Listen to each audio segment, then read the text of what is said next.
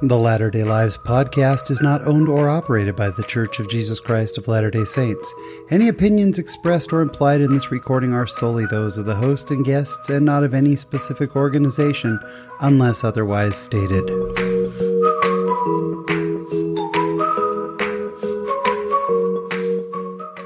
Hello, friends. Welcome to episode number 70 of the Latter day Lives podcast. My name is Sean Rapier. I hope you all had a great Thanksgiving, and thank you again for joining us this week. We have got such a fantastic episode, but before we jump into it, a couple of housekeeping notes. Uh, first of all, next week we're going to have a special episode. We've been working together with some of the other podcasters, and uh, we've got some neat content from Light the World coming up. Uh, so be sure to listen to that next week. And then uh, also, we were looking at the calendar, and you know, we always release on Monday. And uh, this year, Christmas and New Year's are both on Tuesdays. So we'll have a Christmas Eve Monday and a New Year's Eve Monday. We decided we're going to take a break. So there's nothing wrong with the show. We're going to keep going. But those two Mondays, there will be no show. So two Mondays in a row giving everybody a break for uh, Christmas and New Year. Just wanted you to be aware of that. Uh, this week on the show, my guest, Ashley Reeves, is so amazing. You know, I usually feel like I kind of know the world of the guests who come in, but I know nothing about the whole social media star thing. Uh, it's so, uh, such a fascinating world, and Ashley explains it, and I get it now. I get why people follow her, and she is so just dynamic and exciting and fun. And thank you to Ashley's awesome husband, uh, Justin, for setting up the interview. It's just fantastic. You're going to love it. And this week in my latter day life, uh, we'll talk a little bit about shepherds and uh, a new meaning it, uh, it has for me right now. It's all coming up, so sit back, relax, and enjoy this week's conversation.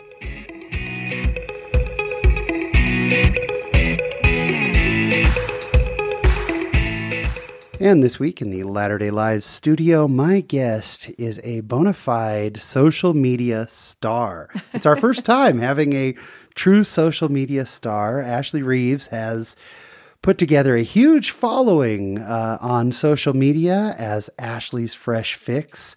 And we're going to talk about all these things. Ashley, welcome to the show. Thank you for having me. I'm so excited. oh, so glad to have you on. Now, truth be known, I have known Ashley for a number of years. She is married to one of the coolest guys on earth who could have his own show, no, much less his own episode, his own show, and that is Justin. And Justin's here in the studio, but is not behind a microphone. So, you know, but that's okay. He's well, uh, here. He's here. He's here for support. So we're glad to have Justin here. So, Ashley, before we get into your social media empire, uh, let's talk a little bit about kind of who you are and where you're from and a little bit of your backstory. Tell us where you grew up, Ashley. Yeah. Um, I just grew up in Sandy, Utah, so not too far from here.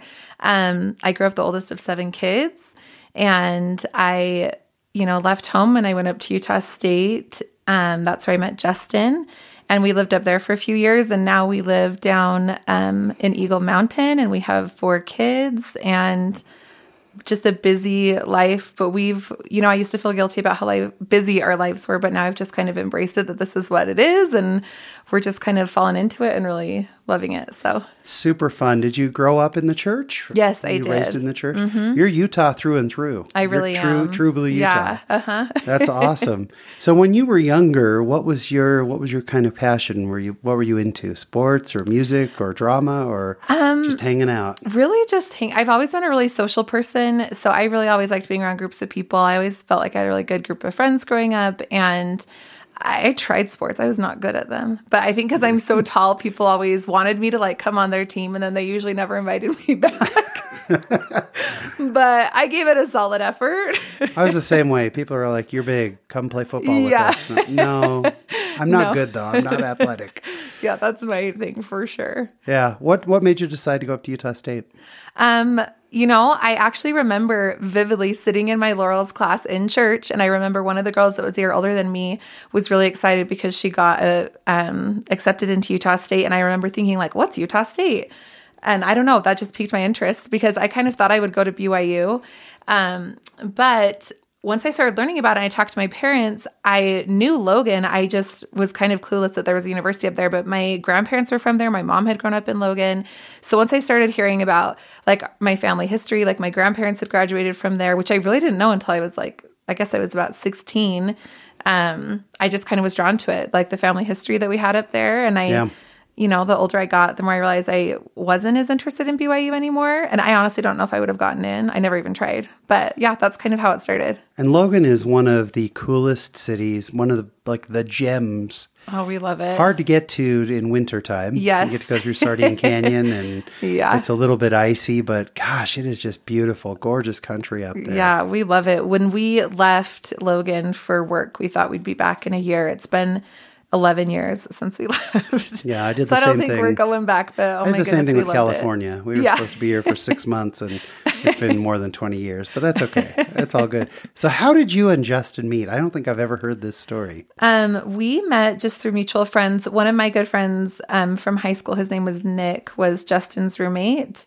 So we met through friends, and we actually were just friends for a couple years, and we ended up in a stats math class together. So we started hanging out more one on one, doing homework and stuff, and you know, then fell in love, and now we have four kids and a mortgage. So And it wasn't love at first sight, huh? no, I know I tease him about that all the time. I'm like, it took two years. I think that gives hope to a lot of people because I think there are a lot of people who think if you're a member of the church, it has to be the instant yeah. I saw you No. across a room. And Oh my I- goodness. We always got along really well, but there was like I was dating someone else for a while and then he I don't there was just some bumps in the road, but here we are. yeah. And I have to say, uh, I've known Justin a lot longer than I've known you. I've known Justin since probably you were thir- 13, something like that. yeah. And uh, Justin, one of Justin's best friends, is uh, my brother in law. And so, uh, but Justin has always been the coolest and uh, works in education and is just the dream dream guy you want to have at your school. But this is about Ashley. Sorry, Justin. He's great, so, too. yes. So uh, now you guys have four kids. Uh-huh. What have- are the ages of your kids? Um we have three boys that are 10, 8 and 5 and a little girl who just turned 3. That's amazing to me. So amazing you guys could have a 10 year old. Yeah. Incredible. Almost 11 even. So- old. So one of the things that you're uh, the, that you're known for, and what I really want to talk about, is this whole social media. I mean, I'd call it an empire. When I see what you built out, like it's it's amazing. Let's go way way back to kind of how this started. I, being a very old man, I remember life before we had this social media stuff. I remember.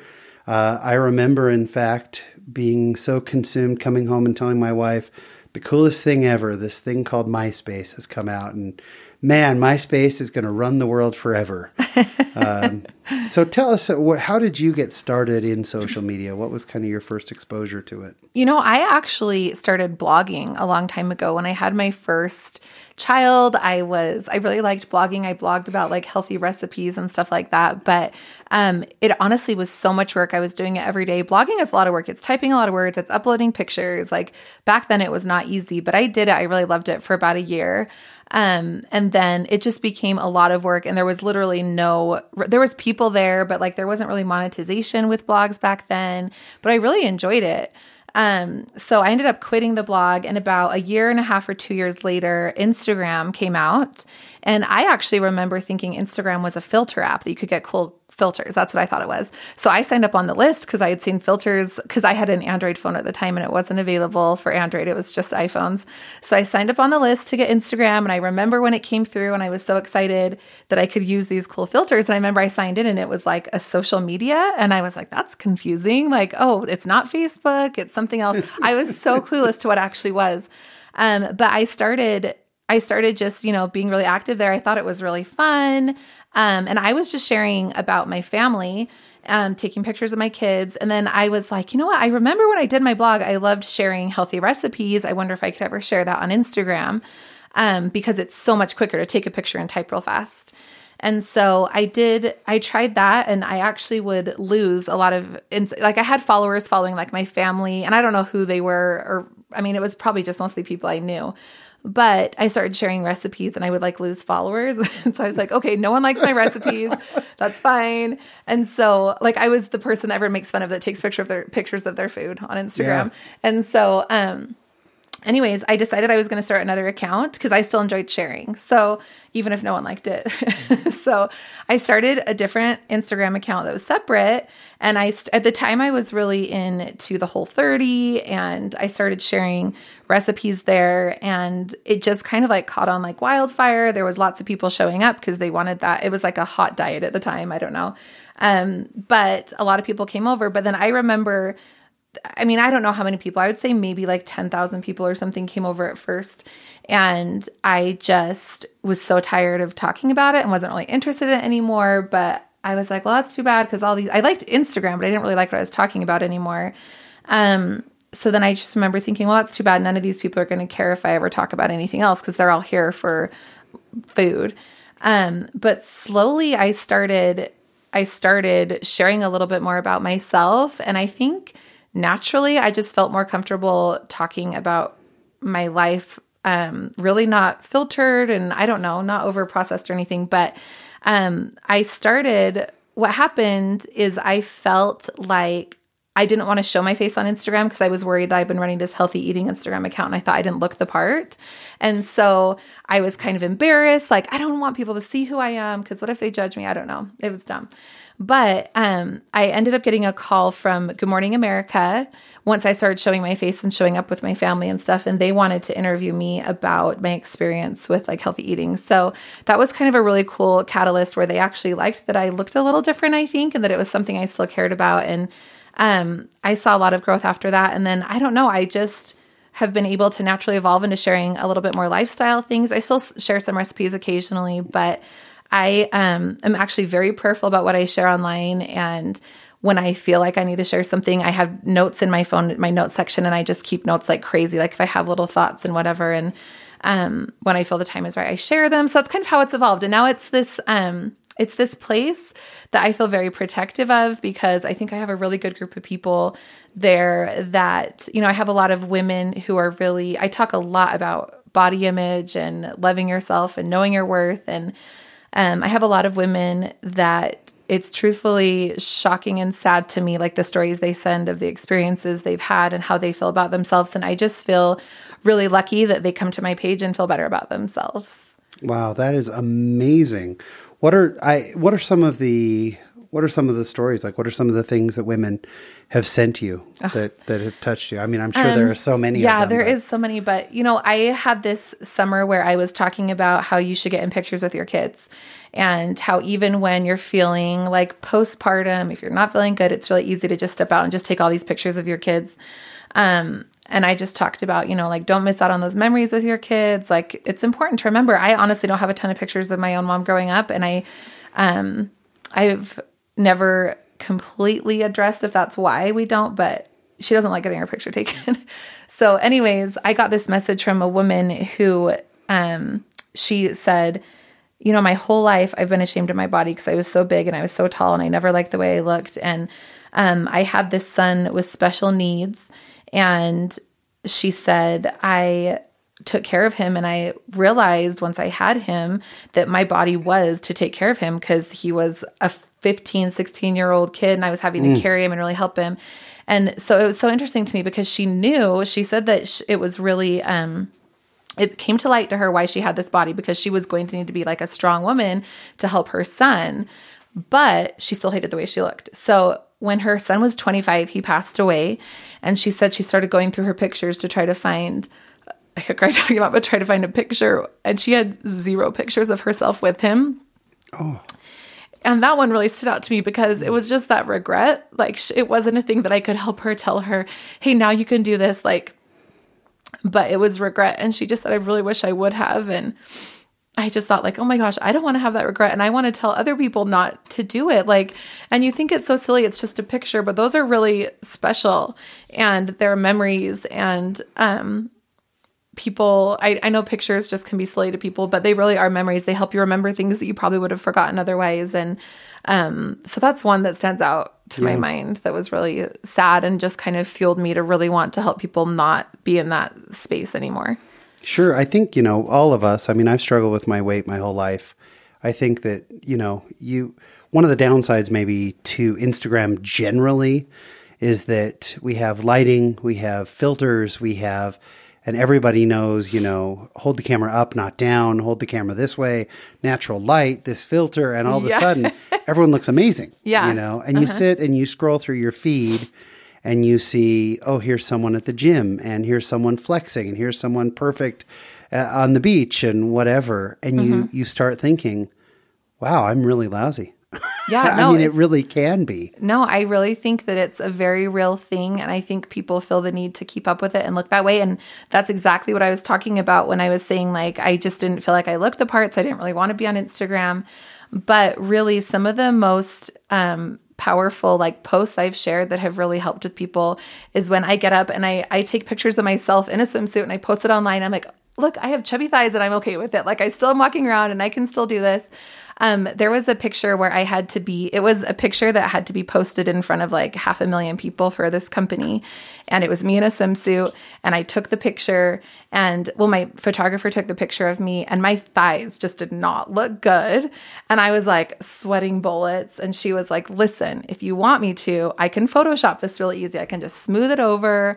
And I just was like wanting to so bad because I knew how many people were going to see that picture.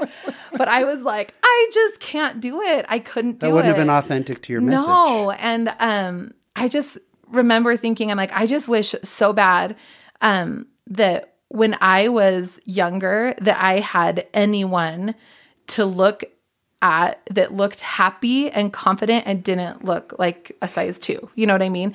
Everything when I was growing up, any girl who was taller, bigger, overweight, anything, it was someone that was being made fun of. Yeah. Um, and I think people are a little bit better now with being sensitive to people who look different, but um, when I was growing up, it was really damaging to me because everything I saw, like girls who looked like me, were being made fun of. Yeah. I, I, you know, it's one of those things where I, when I look at advertising in general, there is a perception of total unattainability. And I think it's in every format. Not only is it our own bodies, but you see pictures of people's houses and it looks like a, a perfect shot. Mm-hmm. And I mm-hmm. look around at my house and go, yeah, it looks nothing like that. Or even, you know, cooking, you know, you see these perfect shots of barbecue or whatever. Mm-hmm. Mine doesn't look like that. Yeah. Nothing in my life looks like Instagram. Yeah. And it makes it tough. So so you put out this picture that you were uncomfortable with. What was the response? It was like hands down the most highly engaged photo I ever shared on my account and it's because I told them, I said, I said no to Photoshop on this. I had the option. I can see, uh, you know, I can see something that's very visual to probably all of you and to me, but I chose not to do this because it really matters to me that people see people. Because truthfully, I am very confident and I'm very happy with myself. And it's, it is a lot of work to get to that point but there's still moments that can trip you up like that. But I knew there was more value in me sharing that picture than me trying to cover it up. It would awesome. be like it just mattered so much more to me and what I feel the more I get in tune with what my purpose is online, I feel like those kind of things are the things I'm supposed to be sharing, not some like perfect photoshopped picture. That's such an awesome message that you're getting that out there. I think how sad it must be from a Latter day Saint perspective to see God having made us and mm-hmm. giving us these bodies and some parts of our bodies that are trials and some that are triumphs and whatever else, but that we're to embrace it all. And then immediately Satan wants us to be ashamed, wants yeah. us to be in pain, wants us to be worried. Mm-hmm. That it's fascinating to me that the purpose or that Instagram came out and the reason it hit so big was because you could filter yourself to perfection. Mm-hmm. Yet the response you get is something real like yeah. from posting something real. Mm-hmm. Um, I know so little about the influencer world, about social media. yeah. And you talk about companies that you interact with. This is the new marketing. Mm-hmm. You know, this is kind of how it's uh, done now. It's not just, hey, let's have a commercial. It's taking someone real like you as a, a personality on Instagram. How does that happen? How does that all work? Like, if you could kind of pull the curtain back and Yeah. let our audience know a little bit about that world. How does Yeah. that happen? Um, so I like to explain thinking about like the Vivint home arena. I think we looked up once and there's like 25,000 people or something that can sit in the arena. And to advertise, to have like a poster on the arena was some mass, I think it was like 20, 30,000. Like it's a lot of money, 20, Sure, crazy money. dollars, whatever.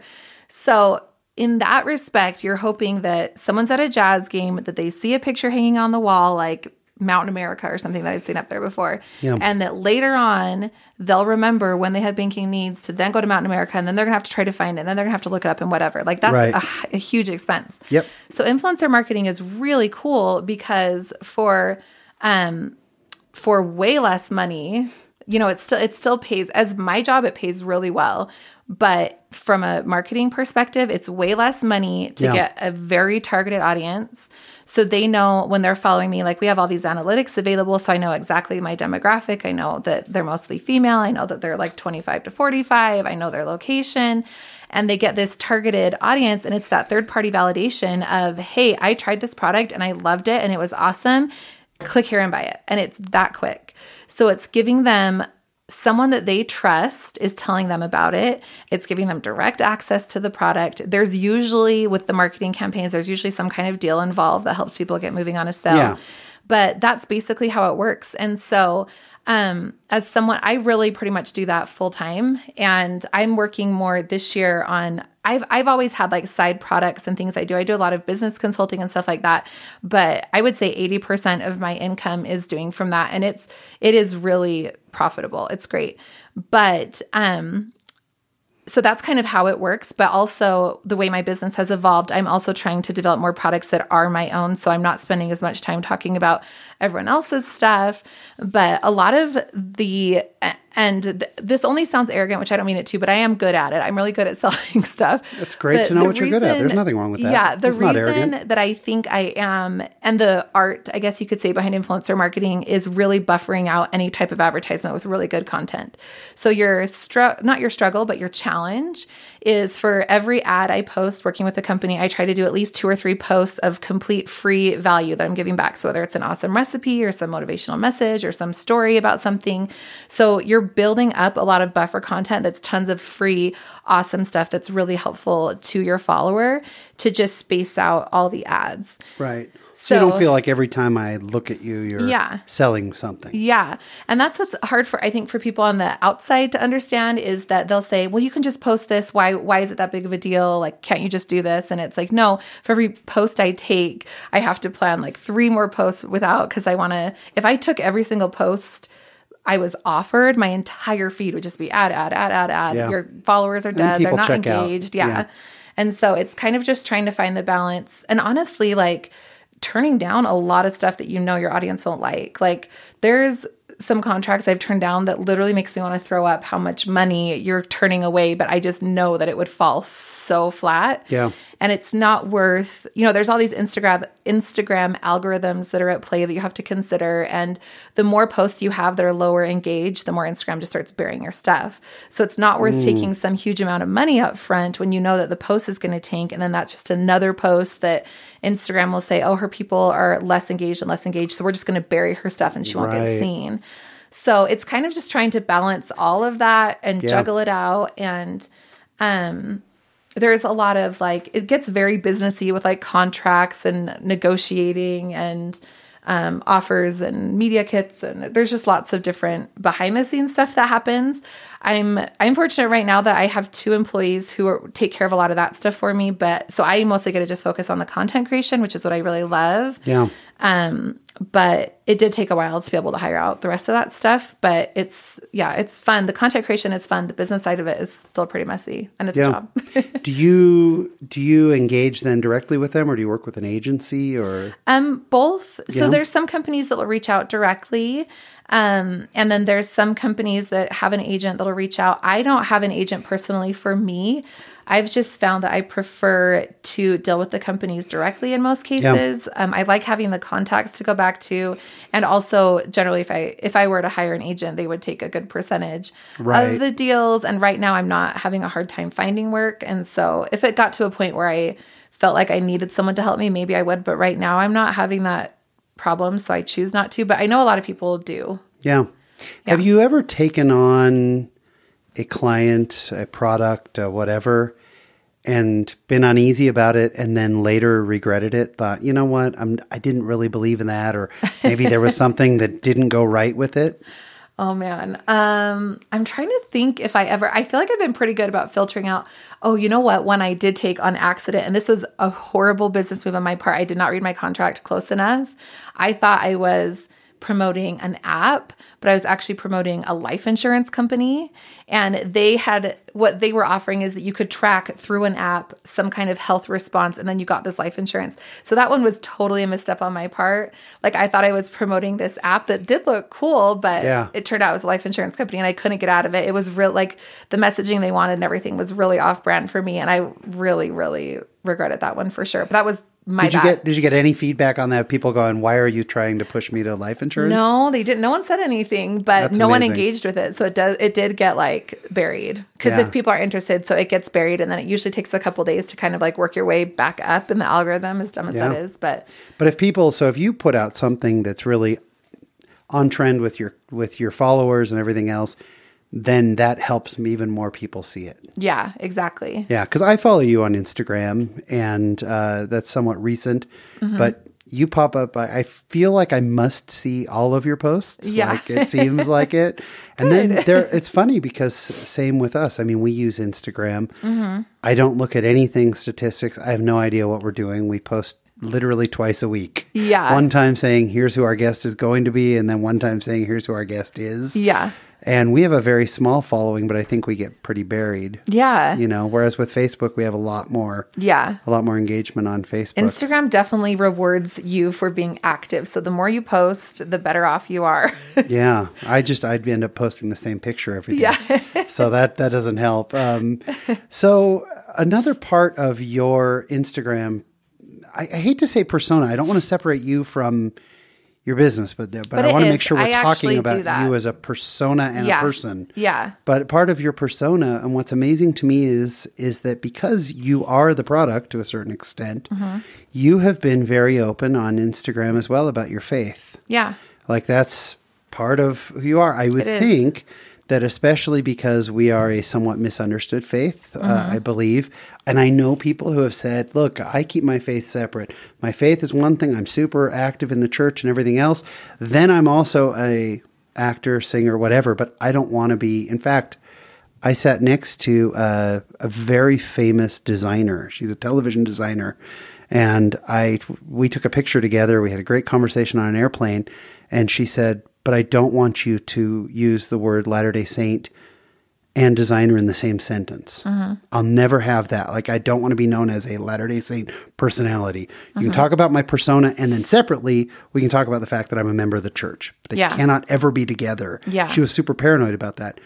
You seem to be, from what I've seen, a little bit more open about mm-hmm. I am myself. Yeah. And because I'm myself. So talk about the reaction that you've gotten because your followers, unlike like our followers, the fact that we talk about the fact we're Latter day Saints, 95%, not 100, but 95% of my listeners are Latter day know what they're in Saints. Yeah. Or they at least know that we're a Latter day Saint focused show. yeah. So, but your followers aren't. You've got No. followers of all types. Yeah, there are followers of all types. Um, you know, I initially was the same way. I was like, oh, we're definitely keeping it separate. I don't want to have to answer any question. Like it just felt, I mean, this was years ago, but I totally was like, yeah, I'm not mentioning that. It's not what I'm going to do.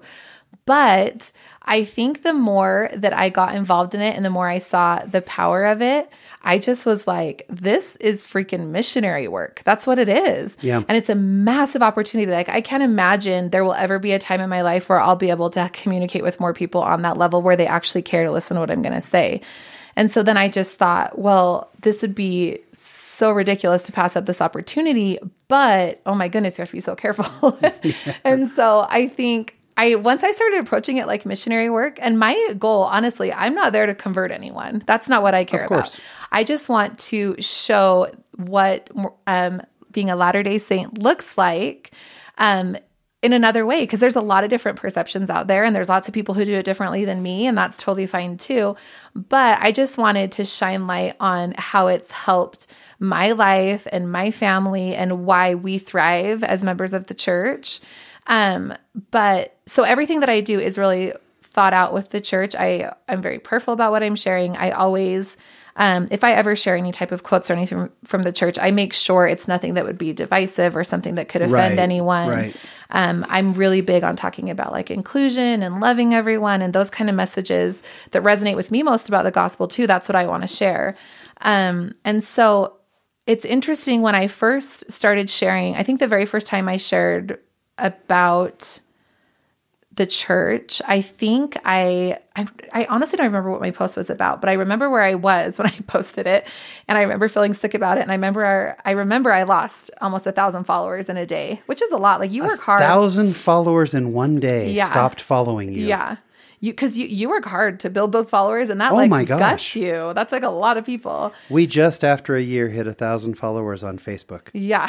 Like a thousand. you that's all I have. all so I would lose every.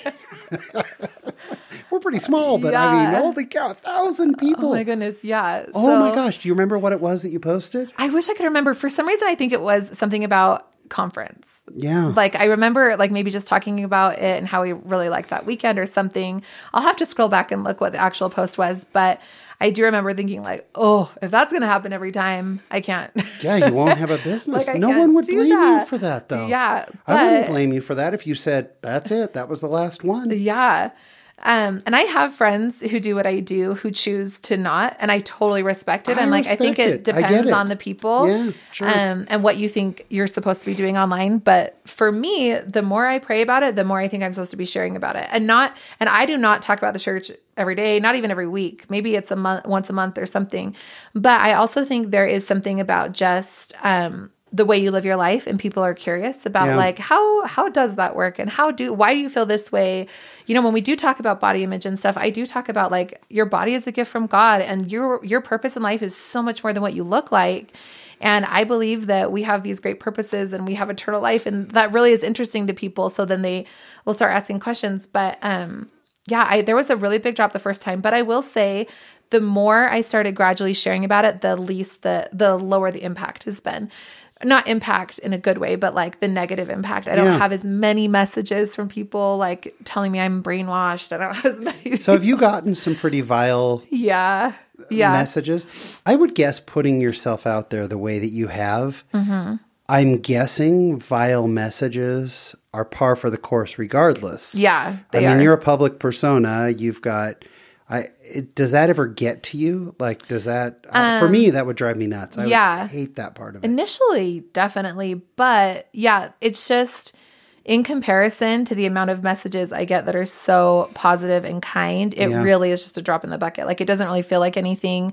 Now, when people say things, I'll just be like, thank you so much for your opinion. I really, I'm happy doing what I'm doing, but thank you. Like, and I, I always respond with kindness. I never say, well, that's not true. You know, like Yeah. there's been a few misconceptions. Um, one of them was Diet Coke. Someone was really concerned how I could call myself a Mormon and drink as much Diet Coke as I do.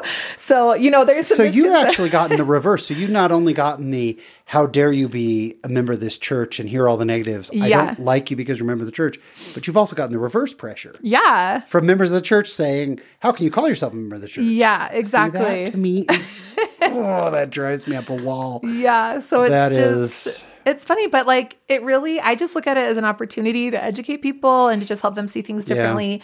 And there has been times where I will um share things and I will open, open I actually did it today randomly, but um I've only done it a handful of times where I'll say like if you do want a Book of Mormon, I'll send you one, it's free, you know, whatever. And I have um, a couple of people that will send me their address and they are interested. And so I feel like, and Awesome. I don't care as much about converting anyone. Like I, that door is open if someone had a question, but I really more than anything just want to be like, we're not all that bad. I I love there are a lot of and we've had a lot of them on our show. There are a lot of very well known members of the church that like you are very open about it. But when I look at so just getting ready for the uh, I feel like I need to preface this. Getting ready for the show, I went through your whole Instagram feed. Otherwise, it feels creepy that I I You was, did your research. I was, I was good. doing research, but I went through it. And, and one of the things that I had the thought, and obviously I know you a little bit and I know Justin well, but I had the thought where if I were not a member of the church, I'd want to know more about it by knowing you guys. Mm-hmm. And I think there's something in that that you've tapped into that's very special that the the message and the, the song and everything else that's Uh-huh. a little bit dramatic, but uh, will they know him because of you? And I think people are getting to know him because of you. I think that we it is incumbent on all of us, whether it's through a podcast or through social media or through just being a good neighbor and a decent person and sharing with coworkers, whatever. Um, the other thing is, if I were following you and you didn't mention anything about being a member of the church, I would look at your family and I'd go, yeah, they're members of the church. Yeah. Like I'd know it, you Yeah. know? And I think there's something so cool about that. I think we're at a point now, and the prophet has made it pretty clear we can't walk in the middle of the road anymore. Yeah. We've got to pick a side and we've got to say kind of a little bit of forget the consequences. I have to I have to choose. Very interesting. You've done some work with the church. Uh-huh. You're also a Latter-day Saint influencer Yeah. uh, for sure. What what are some of the things you've worked on with the church? Um, so the Light the World campaign, the past couple of years, they um, I work with them just in marketing and I share the message and talk about it. So basically, like I do any other partnerships with brands, the churches, you know, their marketing team is runs um, that the same.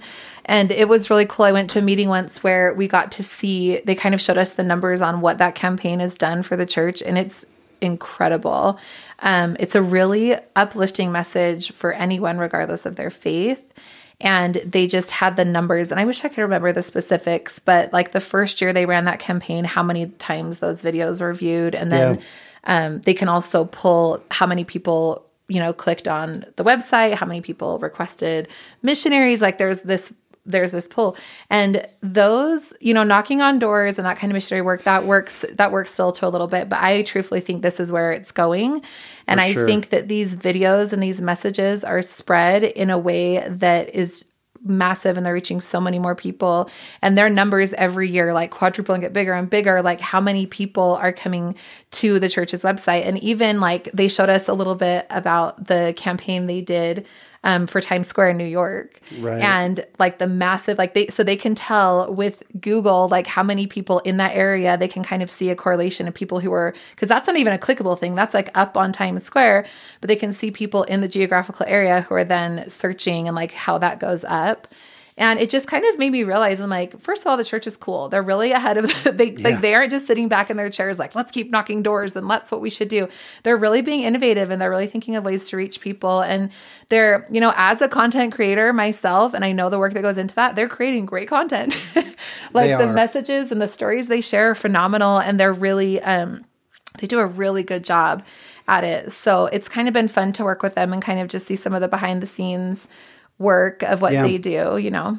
I've been really impressed. I've gone to the the influencer meetup. I mean, the last couple of years to see that messaging, and I've seen those numbers, and it's unbelievable. Yeah. we've had John Dye from uh, Boncom who does all the social media. He's been on the show before, Oh, and when I watch what they've done, but I think that one of the reasons I think you're really, I love your message, and I think it really, you know, kind of uh, resonates well. Is that when you look at what the church advertises we advertise the fundamentals that people are looking for.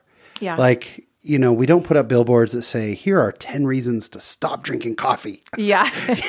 I don't think we would get a massive following. Instead, the church shares these wonderful things of, hey, your family's important. Um, there's a new church ad that's now starting to get some play. I saw the, I got to see the preview of it, and it's on YouTube now called This is Church.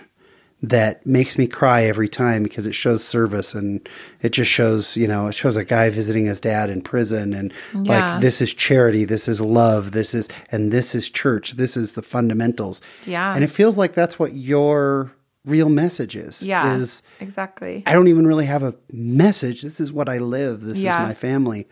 I think there are a lot of people, um, some I've talked to, who have decided, hey, I want to be a social media figure. Mm-hmm. Um, other than don't, do you have do you have any advice for people who may be thinking, hey, Oh, I've got something to share with the world. Mm-hmm. I I want to do this.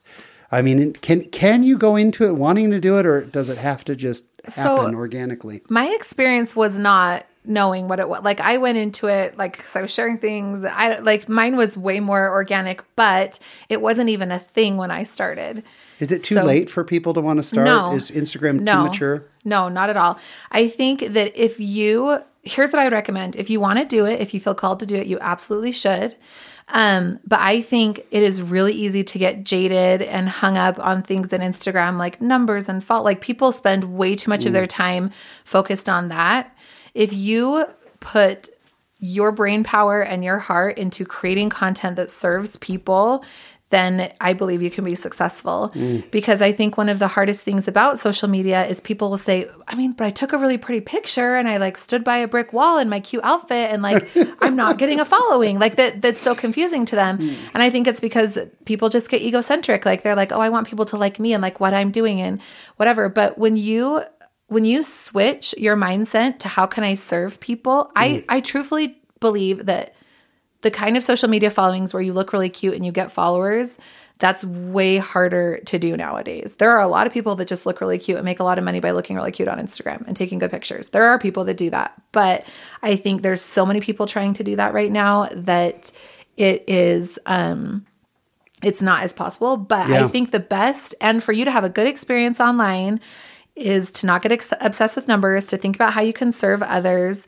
and to always nod back to that um, when you are creating content. So I think really getting, I did some brand work on myself about two years ago where um, I just kind of figured out, okay, what am I doing? Why am I here? I started making money and I was just taking things that I was like, I don't really know. I like, I'd be so dumb to turn that down or whatever. But I just kind of lost like the spark of it because it just became a job and whatever. But I did some work and I was like, you know what? I need to have more purpose behind what I'm doing and I need to feel connected to something better than just like Instagram followers and money.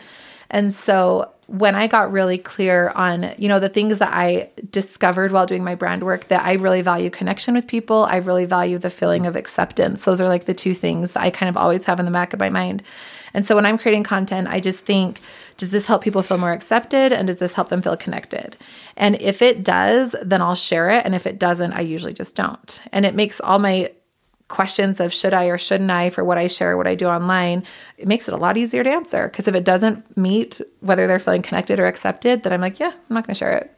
I think it's so funny that when um, when you look at social media, it feels like what succeeds are things that are fake. And when we look at the Yep. world right now, when you look at the world right now, it looks like success is what's fake. And I think that where the opportunity is is in real. It's in mm-hmm. real connections. It's Yeah. in people going, "Wow, this is someone that's more like me." I want to see reflections of myself and it's nice to see people who are maybe reflections of what I might want to be someday. Mm-hmm. But the truth is I'm never going to be that. And so to see these reflections and to see how you're connecting with people on that level, I think you do a tremendous amount of missionary work.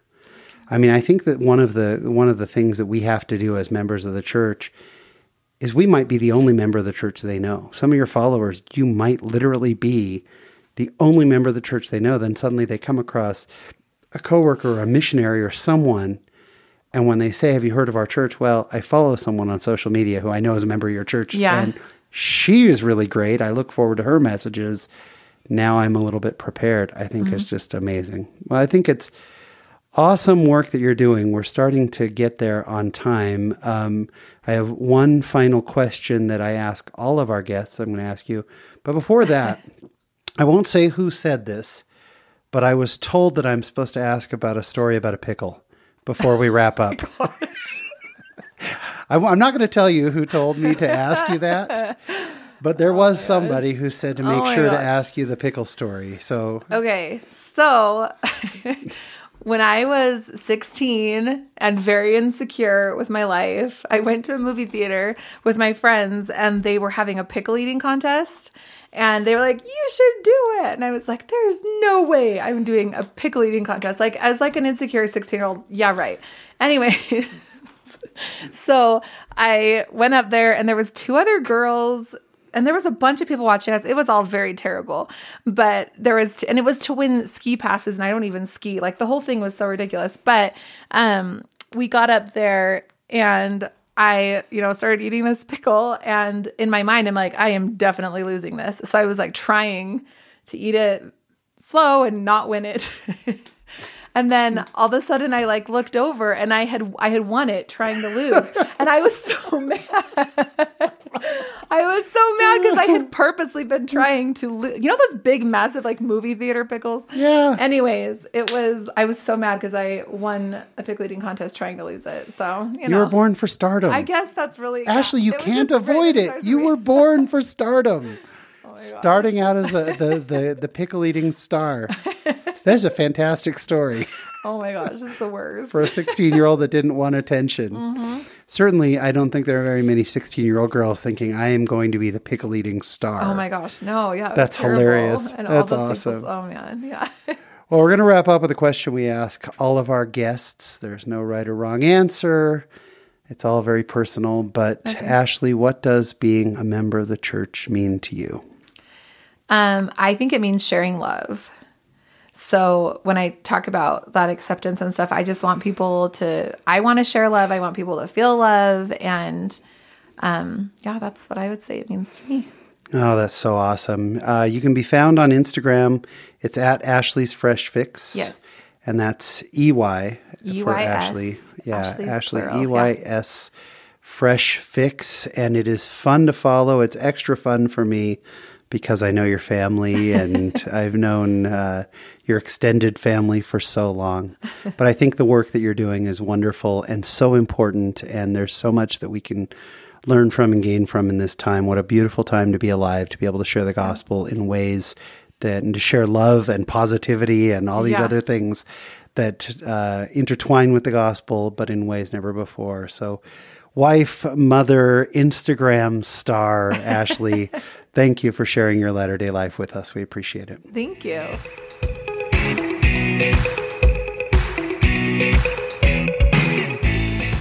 And my thanks to Ashley. What a just amazing person she is. And again, thank you to Justin for uh, connecting us and setting up the interview. I was so blown away by Ashley's just her positivity and her just her overall vibe is fantastic. So thank you so much for coming in and sharing that.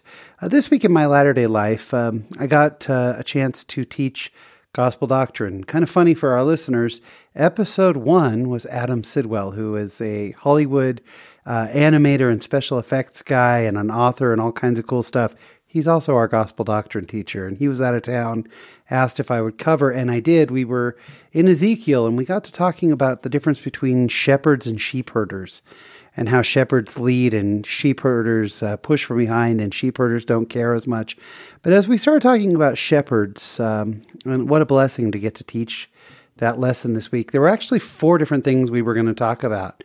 But once we started talking about shepherds and how each of us are the sheep and how Christ is the good shepherd, it's what the class wanted to talk about. And I was getting panicked like, well, we need to move on, we need to move on. And the Spirit whispered to me that this was the topic to talk about. And a couple things that came out of that, especially at this Christmas time. First of all, that we're all shepherds, that every single one of us is responsible for the other people in our ward, in our neighborhood, and for our children, uh, for friends and family and coworkers, all of it. We're all shepherds.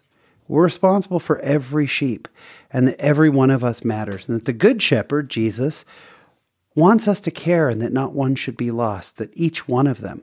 And as people were sharing their thoughts, I thought back to uh, our interview with uh, Greg, uh, um, Greg Threadwell, uh, a couple weeks ago, and just how amazing there were people in his life as he struggled with depression that were his shepherds, and now how he's become a shepherd. And this is one of the things we realized this week is that every one of us is a shepherd, and every one of us is a sheep. And there are times in my life when I need a shepherd. I need somebody because I'm starting to get lost or I feel alone or I feel scared and the night is dark. And I need somebody to come in and say, It's okay. Let me corral you in and make sure that you're okay. You're important. You're protected.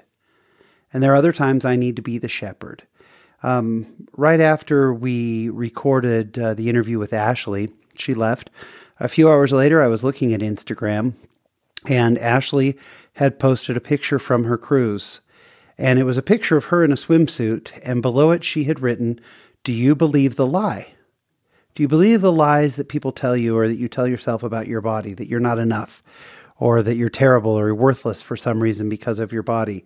And I went, okay, this is what she was talking about. And I started reading through the comments. And there was woman after woman saying, yeah, during Thanksgiving, uh, I especially, I didn't want to be in photos. All the things Ashley was talking about. There were probably 50 comments from women saying, thank you for sharing this.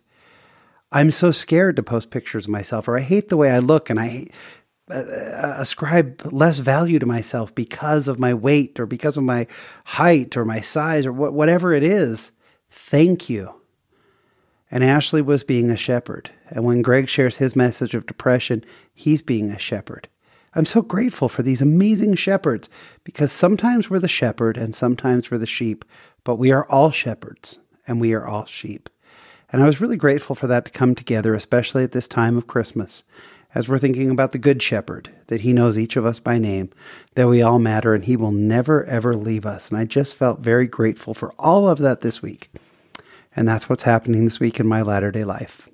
Thank you so much for joining us again next week. Kind of a special episode. It's going to be a different thing for us. We'll explain kind of what it is at the beginning of next week. And uh, so be sure to tune in for that. And uh, until then, please remember there is a great, big, beautiful world out there. So go be in it, just not of it. Thanks for listening.